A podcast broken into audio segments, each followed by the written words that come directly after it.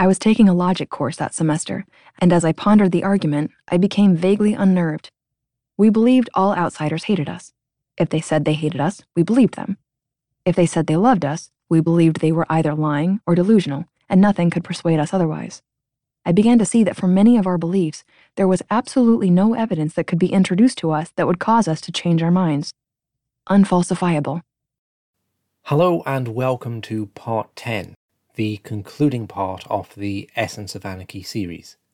Well, concluding the main body anyway, I will go on to produce supplemental episodes, perhaps ad infinitum, but I wanted the series to come to a point where it feels complete in and of itself, and this is it. The philosopher of science Karl Popper proposed that for any theory to be considered scientific, it must present ways in which it can be falsified. A theory that does not do so is essentially immune from criticism and therefore pseudo-scientific. Nuance aside, there's no doubt this is an idea that has power and practical application to it.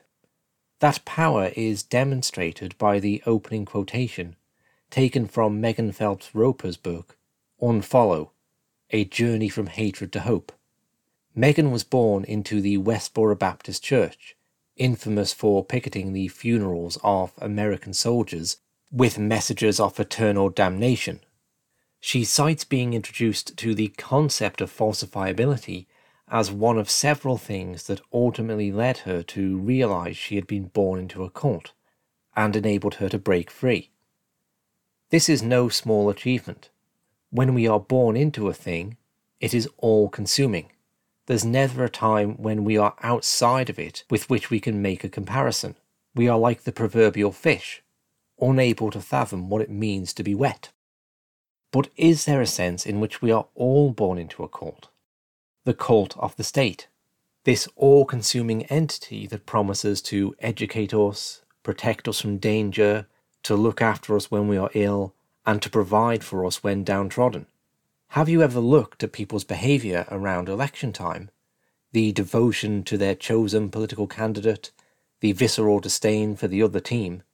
Have you ever thought, gee, this is all a bit cult like, as if we found new rituals to satisfy our lapsed religious urges? Is, then, the state a cult? If so, it will be the largest and most all consuming cult in history the Scientologists have got nothing on it. How would we test this premise out? I'm going to conclude the series with some questions for you to contemplate. What conditions could possibly serve to cause you to question your faith in the state? Not in the efficacy of the services the state runs, but in the entirety of the system itself. Is there any critical test that, if the state failed, you would then question its viability. For example, how many people would have to die in wars before you questioned whether the state should be running national defence? How high would the crime rate have to be before you question the state running policing?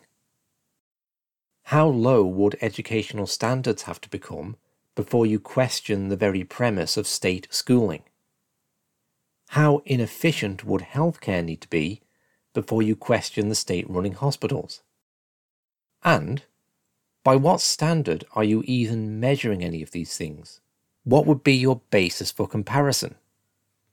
If no such conditions exist, if you would never, under any circumstances, ever question the legitimacy and effectiveness of the state, then would it be true to say your belief is unfalsifiable? If it is unfalsifiable, what grounds do you have for holding it? And if the state is a non falsifiable premise, how is it then different from a cult? Thank you for listening to this endeavour so far. If you have any questions or criticisms arising from any episode, put them in a comments box and I shall attempt to address them in a future episode.